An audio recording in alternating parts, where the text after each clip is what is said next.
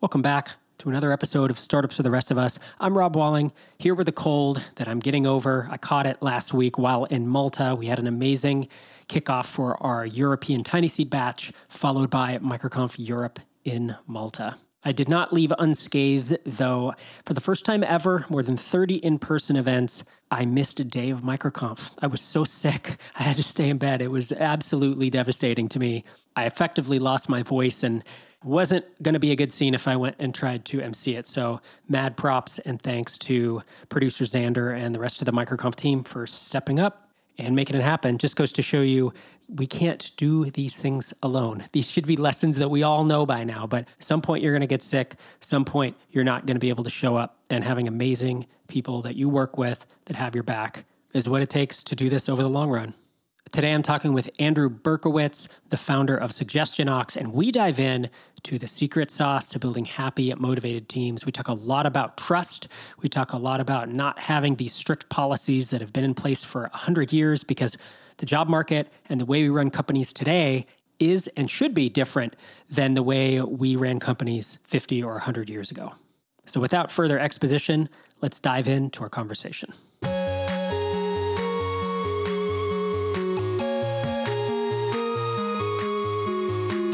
I'd like to welcome Andrew Berkowitz to the show. He's the co founder and CEO of Suggestion Ox, which is a feedback platform that helps HR teams build truly candid communication between leadership and employees. And before that, he co founded TeamSnap, which was a sports management platform that was acquired in 2021. Andrew, welcome to Startups for the Rest of Us. Thank you, Rob. It's great to be here. Absolutely. It's good to have you. So, today we're going to be talking about trust, the secret sauce to building happy, motivated teams. So, that sounds like a book title and a subtitle. Are you, are you secretly working on a book? Uh, might be secretly working on a book. Might be at least secretly working on some content to uh, to help get more customers. A manifesto, yeah, great. Yes. That's awesome. I'm glad we're talking about trust in building teams because this is something that I think when I started, so when I started as an entrepreneur, it was all like four hour work week type. You hire a bunch of freelancers, no loyalty to you, and really they're kind of a black box. I need a thing done. They're task level thinkers, right? And I was kind of the project owner level. Eventually, I realized if I want to get big, seven, eight figure company, I need to start hiring what I call team members, right? Employees, but team members who are like in it. And whether they're W 2, whether they're 1099 is irrelevant, right? Because sometimes 1099, someone's overseas, just, yeah, you just kind of have to do it, right? So that, the designation of how they're paid is, is separate in my head from whether they are a core part of your team. And a big thing that I always leaned into was like this concept of loyalty, right? I'm loyal to you, you're loyal to me. And what I learned is that's a byproduct of trust. The trust is actually the core. I thought loyalty was the core because that's how I was raised, but like trust is the core, right? Trust between the employee and the employer. Tell me why you're fascinated with this this topic, what you've seen that that basically instigated you reaching out and saying, "Hey, let's record an episode about this."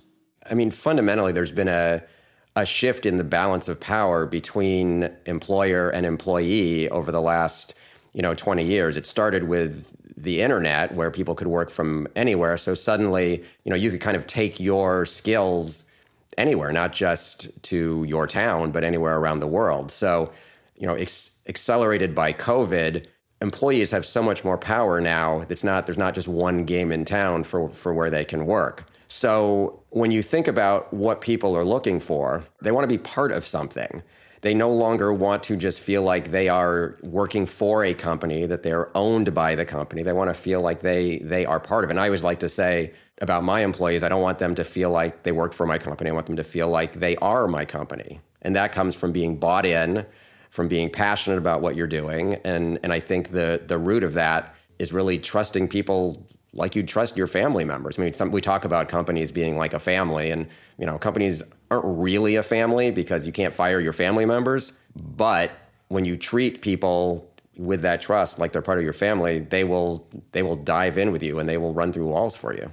I always caveat the idea of, of a company being a family with more of the Netflix approach, which is the company is a high performing team. And you can think of it as a sports team, if that analogy works for you. It could be a chess team, it could be a group of adventurers in a Dungeons and Dragons adventure, whatever analogy, but it's a team trying to accomplish a goal.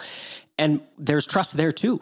Like I ran track, which all individual, but also team sport, right? Because uh, we had relays and you know team scores and also I played football and you had to rely on the person next to you, you know? And frankly, I wanted the best players on the field. And if you were my friend or not, if you weren't the best right outside tackle, then I didn't want you because then I was going to get hit because you were so you were going to miss the block, right? And I think we're kind of on the same page with that, right? Whether it's family or team, there's a level of trust and a level of wanting to be around other people who are good at their job if you are, so that they don't drop the ball.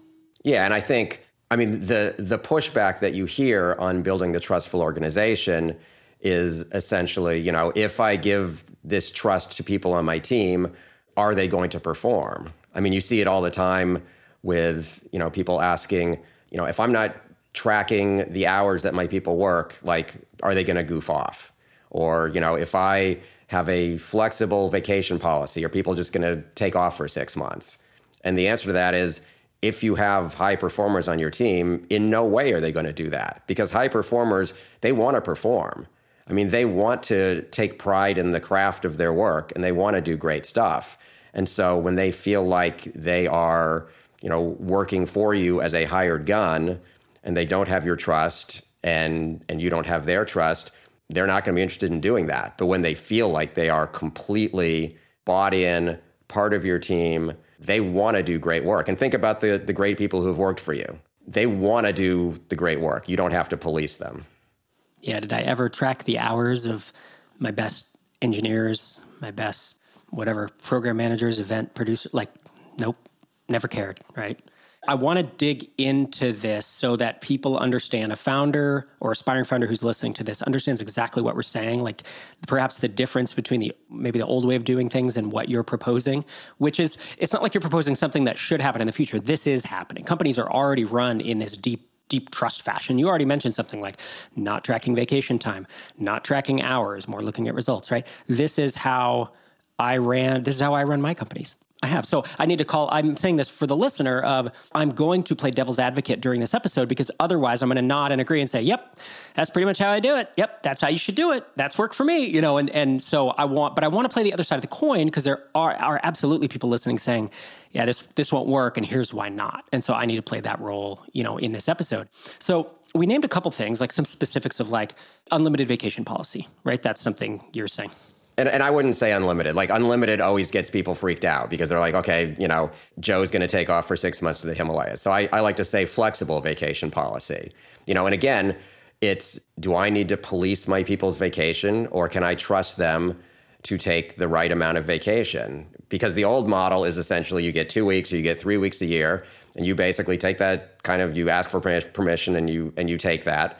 The new model is you know, what do you need to be highly productive? It starts with with high productivity.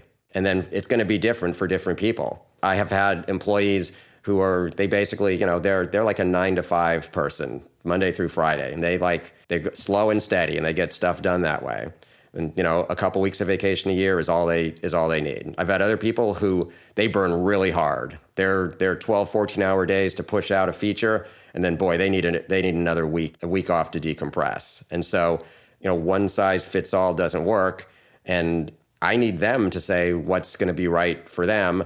And I need to push down to the team what's right for the team. You know, there, there's a big fear that, well, if I have a flexible vacation policy, everybody's going to disappear at once right before our big release. Well, you put it on the team. You say, you know, our vacation policies, you've got to coordinate with your team to do the right thing for yourself, the team, and the company. You put company before team, you put team before self and then you and then you put yourself and it's your job to work with your team to figure out what what the right thing is. You know, I mean, I've had people come to me and, and say, you know, like, can I take vacation at this time? And I'm like, I don't know. You know, talk to your team. I'm, I'm the boss. I don't know what you're working on. I don't know what your team is, is working on. Work it out with your team. That's, you know, it makes no sense for me to approve your vacation because I don't know what you're doing. Right. Okay. So that that's vacation policy. Let's talk about there's hours, right? Flexibility of work hours. Yeah.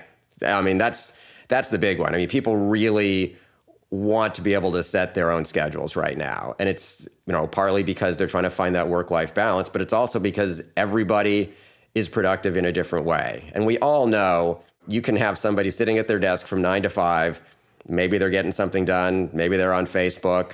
If they're a developer, they might be working on their side project because every developer's got a side project. You know, it's just hours as a proxy for for getting work done is totally meaningless. So what people want to be able to do is is set their own schedule. And again, the fear is if you let people set their own schedule, they, they won't work or they won't be there for that client call or they won't be there for their team meeting. Well, that's not that's not how you you manage trust. You say you're in charge of your schedule with your team and with our customers and with the company. Set the schedule that's going to work best for all of those. And it's going to be different for different people. But you know, you can't. Somebody can't say, "Well, I'm you know, I don't work at nine, so I'm not going to do the team meeting at nine. That that doesn't work. Like trust is saying within the parameters of being highly productive with your team, what is your schedule going to be? And the magic of this is when you stop saying these are the specific hours that you must work, people will give you a lot more flexibility in terms of what they are willing to work on. So, like, I've seen a lot of founders say, you know, I can't get my people to work on weekends, or I can't get my people to work evenings when the servers go down. And that's because people, you've told people, well, your hours are nine to five, and boy, it'd be, it sure would be nice if you if you gave some extra time.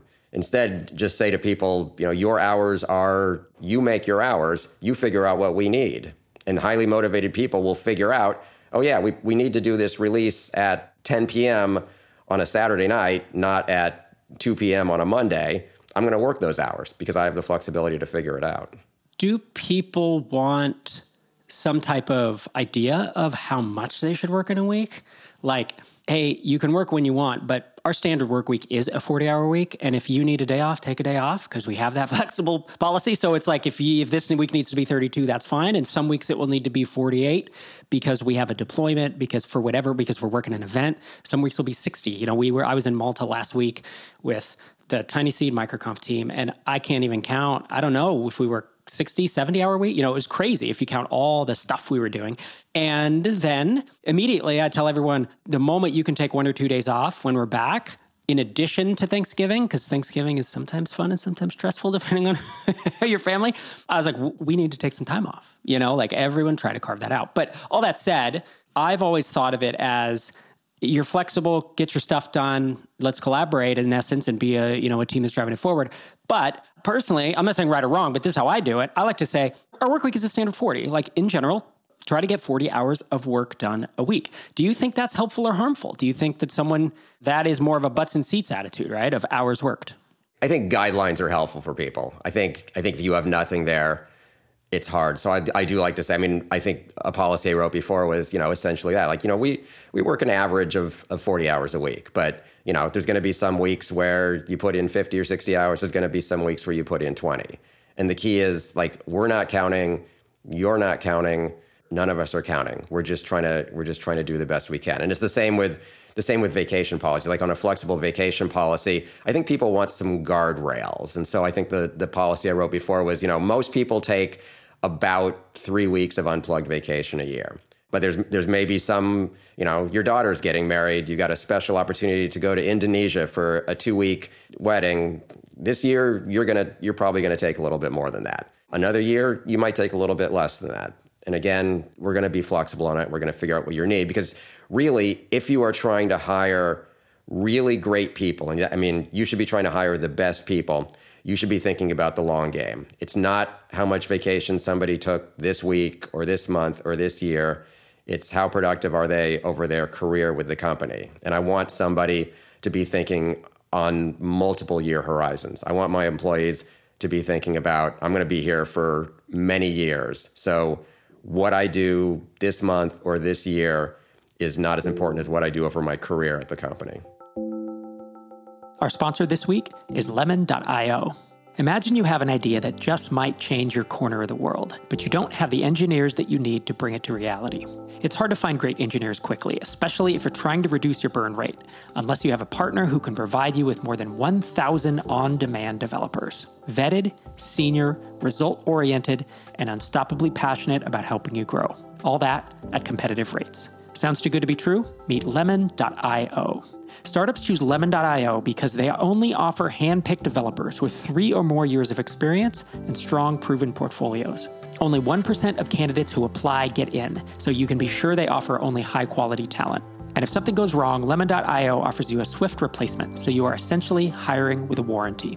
To learn more, go to lemon.io slash startups and find your perfect developer or entire tech team in 48 hours or less. And if you start the process now, you can claim a special discount exclusively for podcast listeners 15% off the first four weeks of working with your new software developer. Stop burning money, hire developers smarter. Visit lemon.io slash startups. And is location another factor here? Because we've talked about vacation time and work hours. Is I mean, I realize COVID changed this, but I mean, in 2019, if you went to so many companies and said, your people can work from anywhere, would you allow that? It would have just been so many more no's than I think today. But do you factor that in as well as a, a level of trust of like, I don't kind of don't care where you are as long as like we're not breaking any state laws, you know, because if people like move to another state, you're supposed to pay taxes in that state, blah, blah, blah. Let's put that stuff aside. But let's assume they're, they almost become nomads, you know, and they're kind of moving. Like, do you factor that in to this flexibility? I, I, think it's part of it. I mean, I don't really want to sort of relitigate the work from office, work from home thing again, because honestly, you can you can have remote workers with no trust whatsoever. I mean, you, you go on Amazon, you see devices that people can buy that jiggle their mouse every two minutes. So the tracking software that their company has, you know, can think that they are sitting at their desk. So companies have any number of ways of tracking their workers who are who are working at home. So I, I, I think they're kind of separate. I mean, I I am obviously a strong believer in remote work. I think it's great. I think you know in general. Uh, people can be more productive at home than in an office um, over the long haul, but but I don't. I think that is somewhat separate from trust. And I think for most for most startup entrepreneurs, you're not opening an office the first thing you do. Generally speaking, you in 2022, you are you are generally starting remote getting an office in this day and age as a startup is an anti-pattern now. I see it when people are like, "So I'm going to raise some money so I can get an office," and I'm like, "But what? Are you are you manufacturing hardware devices? Like what, what warehousing things? Like why would you need this?" Yeah, it's a trip. So I always hated being in the office. Like when I was an employee, I hated being in the office five days a week. I hated the nine to five or whatever the you know the numbers were. I hated all this structure, and so when I started companies, I said we're not doing that. so that's why I started it was because I wanted to build a company that I wanted to work at. But what you're saying, I never really factored in. I figured maybe it'll be more productive, less productive. Maybe I'll get better people. I don't know that's just the company I want to work at, right? So that's why I built it. You're coming at it from a different angle, though. You're actually saying, no, this will allow you to hire and retain better people. You will build a more, a stronger team, and you will have a better company, right? Or am I putting words in your mouth? No, that's exactly it. I mean, think about what people are looking for right now. I mean, essentially, anybody who works for you can walk out the door and find an equivalent or better job somewhere else because you know we can all work location independent now essentially so the question is what are people looking for and i think what people are looking for is what we've always been looking for as humans is we, we want to be part of something. We want to feel like we have a community. We want to feel like we we are bought into something. And i think that really comes from the culture you are building and and and that culture of trust. So one thing we really haven't touched on we've talked about sort of the mechanics of sort of how how you run, where people work, how they work, what their day looks like. But there's really a there's a second component to trust, which is the sort of what are you communicating to your company, to your employees, and how how are you using transparency to really build that trust? Because I think there's also sort of the old school way of doing it is you you kind of you just tell your employees, you know, the minimum that they need to do their job. You don't tell them what your big company plans are because your fear is that they're going to run to your competitor and, and share that information.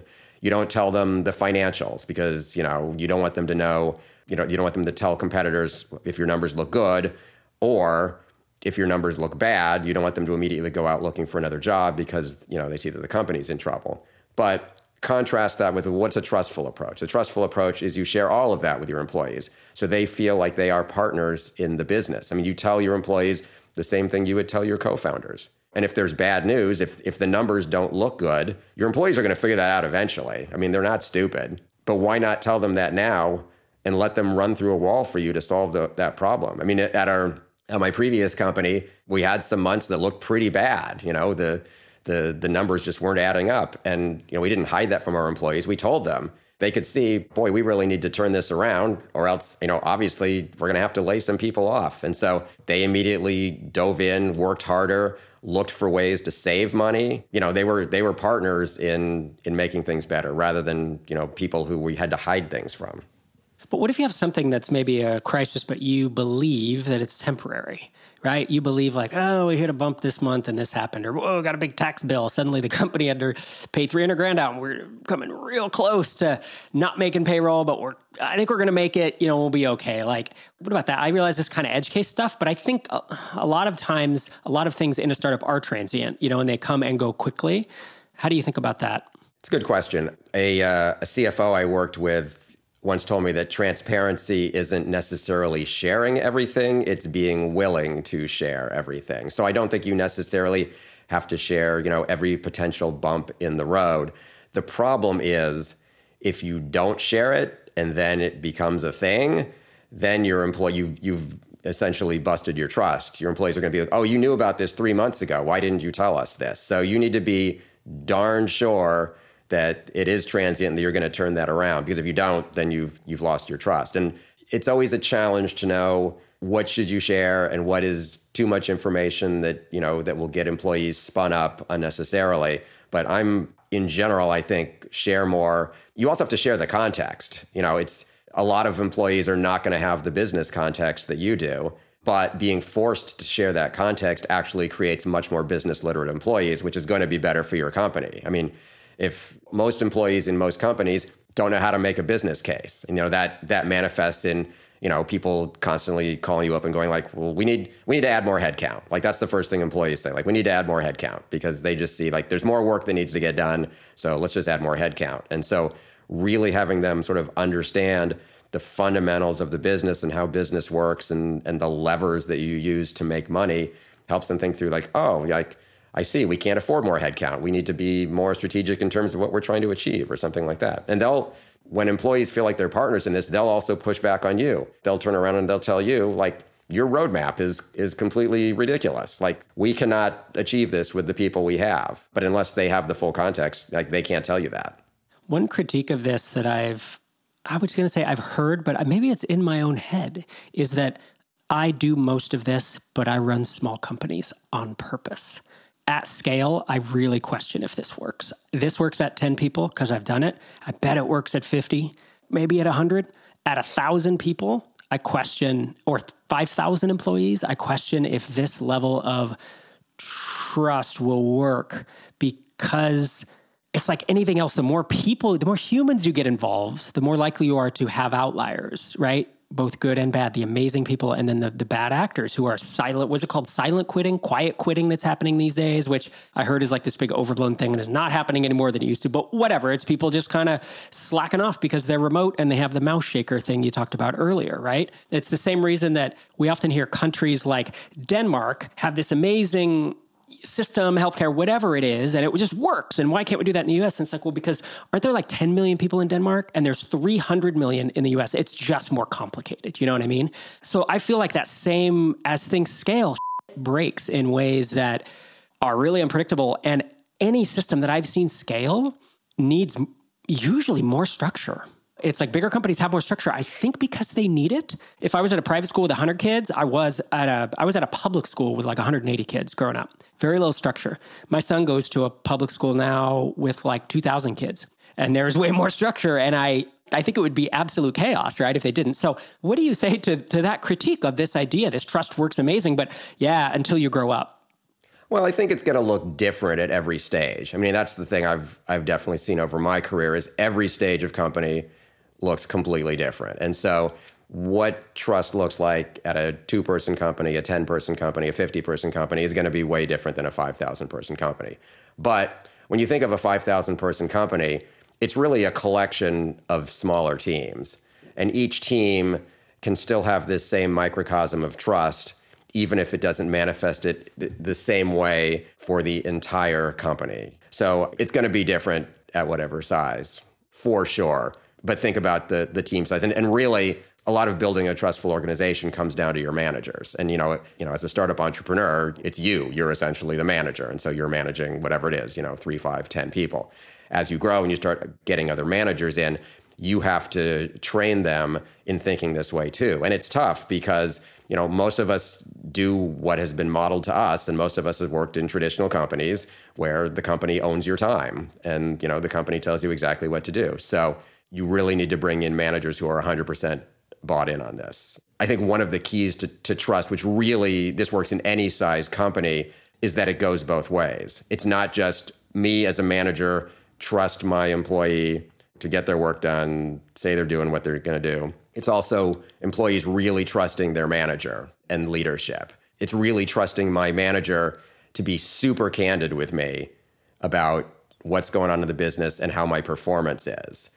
We've all been in the experience where, you know, we go into our our quarterly or our annual review and we kind of got our fingers crossed that we get a good review. And like that that should never happen. Like your manager should be telling you how your performance is weekly or biweekly or whatever your one-on-one schedule is. So, you know, part of trust is me as a manager being willing to say the hard things, being willing to say like, "Hey, your performance has not been good. Um, you know, you you need to pick it up." Or, you know, "Hey, I know we give you a lot of flexibility to set your schedule. You're not producing. Like, I don't really care when you work, but you're not you're not producing, and, and you've got to do that." So it's it's really managers saying hard things, which is is hard. Having those hard conversations is hard. That was the hardest part of learning to manage for me. You know, I see management as like there's leadership and then there's supervision or management like it's two components. And the leadership was always like i know where i'm going and i'm excited about it. Like anything i do i'm stoked to do it. Otherwise i'm not doing it. And so to get other people stoked about it has never been a challenge for me.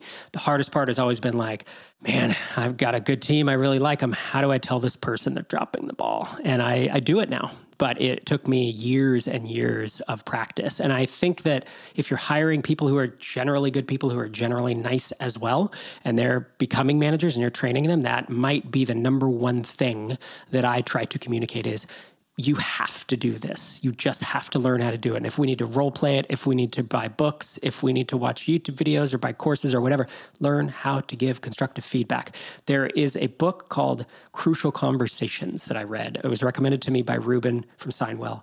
And it was where I steal almost all of my good ideas, right? That book is had a real mental shift for me. So I think if you're listening to this and you're wondering how can I get better at that, I really, you know, I really liked it. Andrew, do you have any other, you know, other resources you use to to get better at that? So I think one thing that's really helped me as a manager is create an atmosphere in my one-on-ones with employees where it's really clear that we are going to spend time in every one-on-one talking about the negative things. So I used to manage a lot of designers, and designers are notoriously stoic for whatever reason. And so we would basically, in our one on ones, I would basically say, you have to complain about three things in this one on one. And one of them has to be something about me. So I basically force them. You, you cannot say nothing, and they can always come up with something. You know, you don't you don't give me enough feedback or or whatever it is. So basically, like we're we're just gonna every time we get into a one on one, we're we're not just gonna talk about you know happy positive things. We're gonna talk about the problems. And some weeks they're very minor problems. Some weeks, you know, you have to complain about something like, well, you know, I felt like this release came out a little bit too fast and we should have had a different color of blue. But then some weeks it's some weeks it's going to be like, you know, I think our parental leave policy sucks. So you kind of you need to prime that. And and when you start priming that, then I think it becomes easier for you as a manager to realize like, okay, well, I'm going to have some too. So we're going to talk about some things that were that were negative here too. So, touching on a couple points we've talked about and and some critiques of this approach that I think would be interested in going down is one thing you said is you have to hire great people for this to work there are only so many great people. Where does everyone else work? Like, if you're great, are 10% of them worldwide, or let's say you're hiring in the US, because you and I are in the US for the sake of this, even though we both hire outside the US, but just for simplicity, you know, how many potential employees, team members are there in the entire US of working age? Then how many uh, have any skills that maybe you and I could hire for? And then what percentage of those are quote unquote great and would work with this? Is it 10%? Is it 50%? It's not 90%, right? So where do the where do those people go work, you know? And and how do you how do you make sure that as you scale this again, can I find 10 great people remote? Probably. Can I find 500? I don't know. I think at a certain point the bell curve kicks in and a certain percentage of your employees are not great by definition. I think that's true and and maybe maybe great is too high a bar. I mean, maybe solidly good with good intentions. I think that sort of fundamentally, up until a few years ago, the world of work was sort of predicated on this theory that left to their own devices, my employees will goof off. Like if I don't if I don't police my employees, they will goof off. If I'm not watching them, they won't work. And also, if I don't police my employees, they will steal from the company. That is how we have sort of thought about employment for years and years. And I just think most people are better than that. I think the vast majority of people are not going to steal from the company. The vast majority of people, they want to do good work. And they don't, you know, they want to do good work because they want to accelerate their careers. It's great when somebody is totally bought into your mission and wants to help you build the widgets that you're building and like wants to change the world. But it's also okay if they just want to do great work because they want to make their resume better, because they want to move up in your company, they want to make more money, they want to, you know, they want to grow that way. Either way. And I think most people most people do. Now, are there bad apples out there? Absolutely. There are people who will try to steal from you. There are people who will goof off and not do the work. But when you build your company policies around the lowest common denominator, you end up punishing everybody and you end up ultimately punishing your company. So you need to think what is the penalty for getting this wrong? For example, if I have a super flexible vacation policy and somebody, you know, books a 3-month vacation, what is the, what is the penalty for that? Well, you know, for one thing you're probably going to fire that person. But is your company out of business? Have you been embezzled? You you haven't. So, you know, just think about don't make policies for the lowest common denominator. Speaking of that, we have a flexible vacation policy. Every company I've ever run has had one. But I still approve vacation. I know you said earlier, like you don't. You say go talk to your team. Oftentimes, like if you look at the TinySeed team, there's five of us. So like it's not go talk to your team. We are the team. We are just one team, right? So I still do that. And same on the MicroConf side, there's like five or six of us, you know? And people do come in order to coordinate. We have to coordinate schedules. Like you said, you don't want everyone out of, no, we have an event that week. Everyone can't be gone. You know, a few of us have to have to be here. So that what I'm saying is even within this realm of trust and building these trustful companies and trustful teams, there is still flexibility because you know you said you don't need to run it by me go to your team whereas i'm saying no i still do that but i feel like we're still in the same orbit right compared to the bigger um, momentum of the last 50 or 100 years of institutionalized work is what you've been talking about which is nine to five and all the you know the the lack of trust and a bunch of guardrails in place right to keep people in line one thing you just brought up that I want to touch on is you said, you know, th- there will be bad apples, right? Like people embezzling from you is one thing. And I think that's a very, very, it's possible it's a very small number, right? People who will slack off, I think is a larger percentage. Is that just a cost of this approach? And is it just, uh, you know, what do you call it? It's collateral damage, right? If you build an amazing team using this approach, and you get to the point where you're at 40, 50 employees and you do have one or two people who slack off, that's just the price you pay?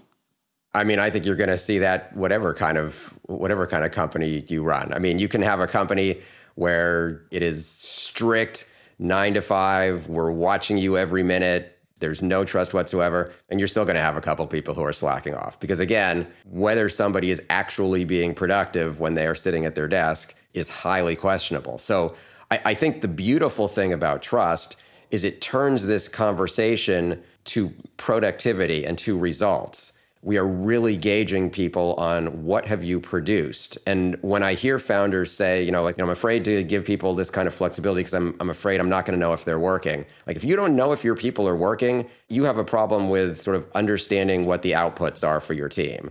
Like for for a developer, I'm pretty clear on what the outputs are. And those outputs are not sitting at your desk from 9 to 5. Those outputs are pushing bug-free workable code. And if I'm hiring a social media manager, I'm pretty clear on what those outputs are. It is managing my social media. So I really I really don't care anything other than than what you're producing. And it makes the conversation so much simpler because you you stop having these conversations where people say like, "Boy, I'm working really hard." It's like I don't I don't care how hard you're working. I care about what you are what you are producing. It just it it simplifies it simplifies the whole thing. And you can find your bad apples really fast because they're not they're not producing. And and the magical thing about this is you can't hide in this in this way of working. You can at a at a strict 9 to 5 sit at your desk, show up before the CEO shows up, you know, follow all the policies and procedures. You can hide for a long time because you can look you can look really busy for a long time. even more so at in person. Oh, yeah. Have you ever been in an office with cubes where it's like, well, everyone had to show up at nine and we leave at six and we have an hour lunch? And like, there's like five people in my department who were doing jack all day, but they, I, I knew it because I was on their team and I'm like, I'm shipping like five times more software than this person. But they showed up and so no one asked questions. Whereas if we had been remote, like to your point, Tracy Osborne is also the, like the biggest fan of remote. She always says like, just because you show up at the office doesn't mean you're actually working.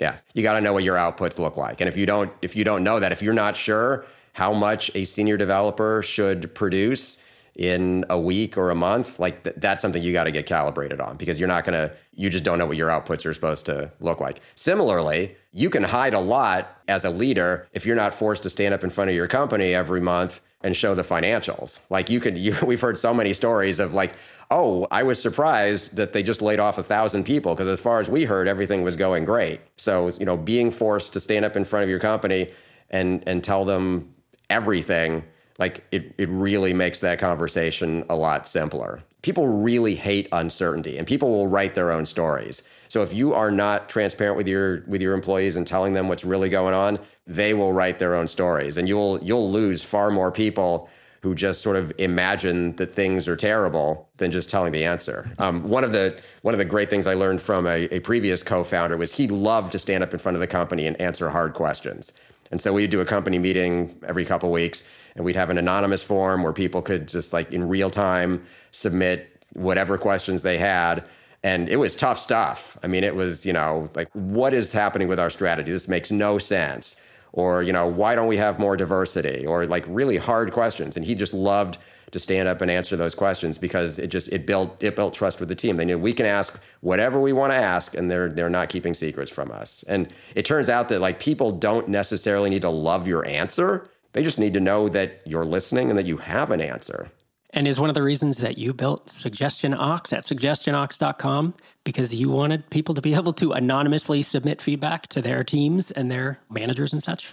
Yeah, I mean, I think, you know, as we talked about earlier, everybody wants to build a a company culture where everybody can be 100% candid all the time and say the hard things and, and ask the hard questions. But the reality is not everybody is willing to do that. And, you know, a lot of a lot of employees have been burned. A lot of employees have been in a company where you asked a hard question and you got fired. It takes time to build that trust. So, I mean, that's why we built that particular product is we just know like people need psychological safety to to say the hard things, ask the hard things. And as a manager, you need to know it. I mean, if there's if there's a problem, you need to know it. So, folks want to keep up with you and see the subsequent content you're creating around this. I hear a book on the horizon. They can head to Twitter, and you are Andrew Berkowitz just like it sounds, or suggestionox.com. Thanks so much for joining me today, sir. Thanks for having me. Thanks again to Andrew for coming on the show. Thank you for listening. I hope you enjoyed that talk. I enjoyed the spirited discussion and the ability to just bat ideas back and forth and talk that topic through. I hope you enjoyed it. This is Rob Walling signing off from episode 639.